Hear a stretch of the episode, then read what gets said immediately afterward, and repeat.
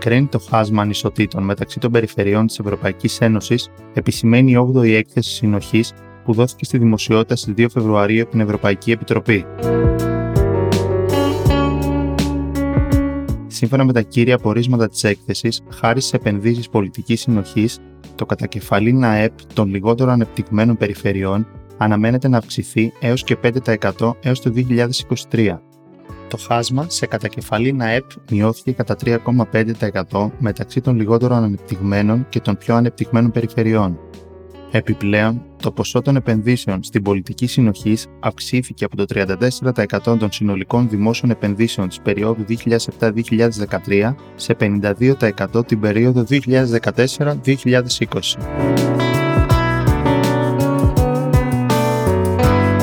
Χάρη στην ευελιξία της πολιτικής συνοχής, παρασχέθηκε η αναγκαία και γρήγορη υποστήριξη στα κράτη-μέλη, στις περιφερειακές και τοπικές αρχές, εν μέσω της οικονομικής επιβράδυνσης και της χειρότερης κρίσης των τελευταίων εποχών, αναφέρει η έκθεση.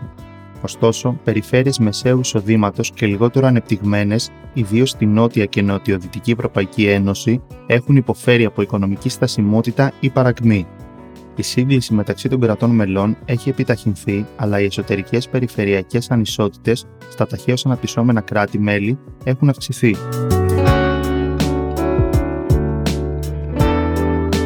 Ο κίνδυνος της φτώχειας και του κοινωνικού αποκλεισμού παραμένει υψηλός. Ο αριθμός των ατόμων που κινδυνεύουν από φτώχεια και κοινωνικό αποκλεισμό μειώθηκε κατά 17 εκατομμύρια μεταξύ 2012 και 2019 Ωστόσο, ακόμα και σήμερα, περισσότερα από ένα στα πέντε άτομα στην Ευρωπαϊκή Ένωση κινδυνεύουν ακόμα και σε ευημερούσες περιοχές. Η πανδημία αύξησε κατά 5 εκατομμύρια τα άτομα που ζουν στο όριο της οικονομικής ανέχειας.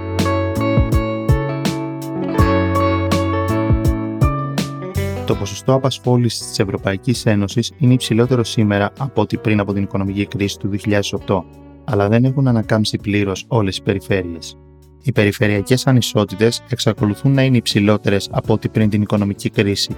Στις λιγότερο ανεπτυγμένες περιφέρειες, τα ποσοστά απασχόλησης είναι 10 ποσοστιαίες μονάδες χαμηλότερα από ό,τι στις πιο ανεπτυγμένες περιφέρειες.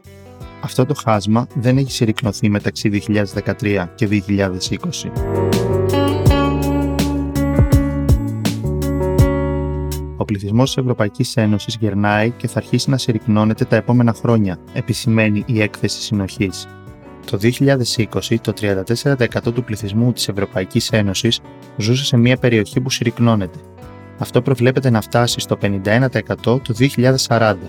Όλες οι περιφέρειες θα πρέπει να προσαρμοστούν σε ένα αυξανόμενο πληθυσμό ηλικίας 65 ετών και άνω και σε ένα συρρυκνούμενο νεότερο πληθυσμό και εργατικό δυναμικό.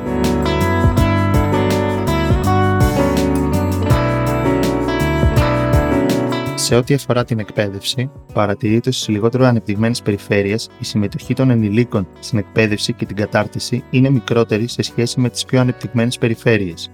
Οι νέοι ενήλικες είναι πιο πιθανό να εγκαταλείψουν την εκπαίδευση και την κατάρτιση νωρίς σε λιγότερο ανεπτυγμένες περιοχές από ότι σε πιο ανεπτυγμένες περιοχές.